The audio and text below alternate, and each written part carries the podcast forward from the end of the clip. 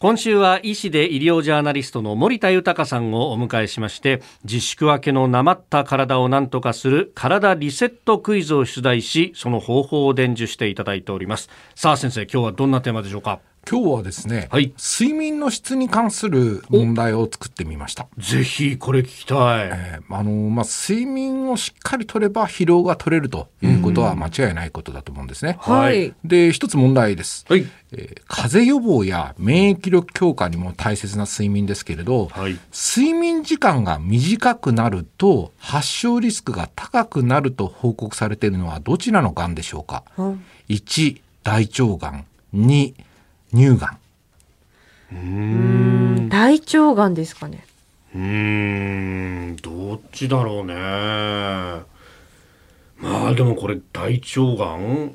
ねえ乳がんだとまあどちらかというと女性。そうです。でもなんかね睡眠不足とかって男の方が多そうな気がする。ああ、そうそうですね。か。なるほど。正解はですね、はい。2の乳がんえそうなんですえか。そうなんですか？あの東北大学がおよそ2万4千人の女性を7年間調査して睡眠時間と乳がんの発症リスクの関係を調べたんですね。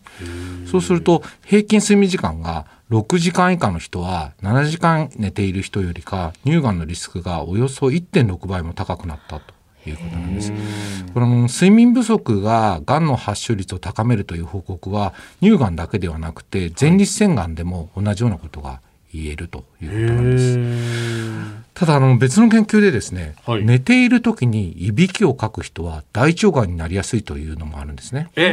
ー、飯田さんいびきってどうですか？いやもうひどいもんでさ。ひどい。あのこのですねいびきをかく人は大腸がんになりやすいという報告なんですけど、ハーバード大学医学部が10万人を対象に調査をしたところ、ええまあ睡眠時間が9時間以上、まあ長い時間寝てる人でもこういびきをかく人は、大腸がんになるリスクが1.4倍から2倍にも増加するという結果になったんですよ。おそらくあの睡眠時に酸素をうまく取り込めず、でこのいわゆる大腸の悪性腫瘍が増殖しやすいのではないかとされてるんですね。ええそうなんですか、まあ、いびきっていうのは大変な問題ですよね。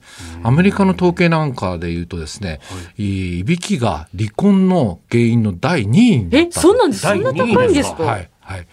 なんで、まああのまあ、ただ健康上の問題だけじゃなくて社会的にも問題だということなんですがそこでですね、はい。まあ、いびきを改善するのにはい。利用できるものは次のうちどれでしょうと。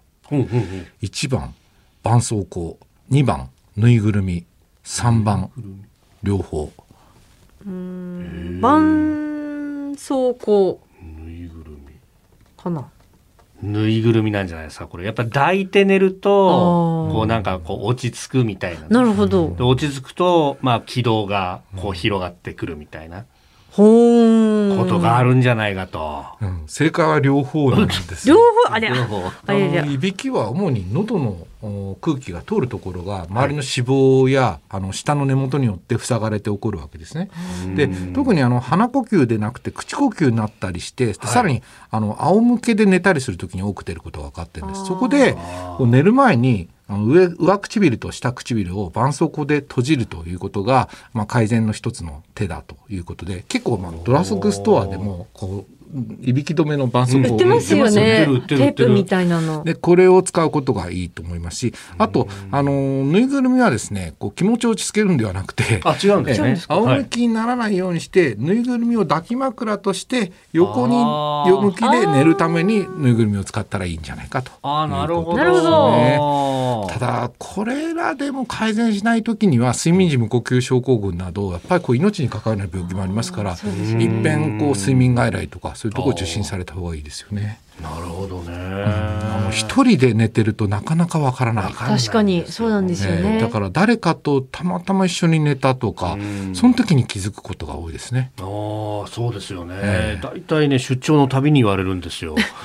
えー今週は、えー自粛明けのなまった体をなんとかする体リセットクイズ、えー医師で医療ジャーナリスト森田豊さんに伺っております。先生明日もよろしくお願いします。よろしくお願い。します。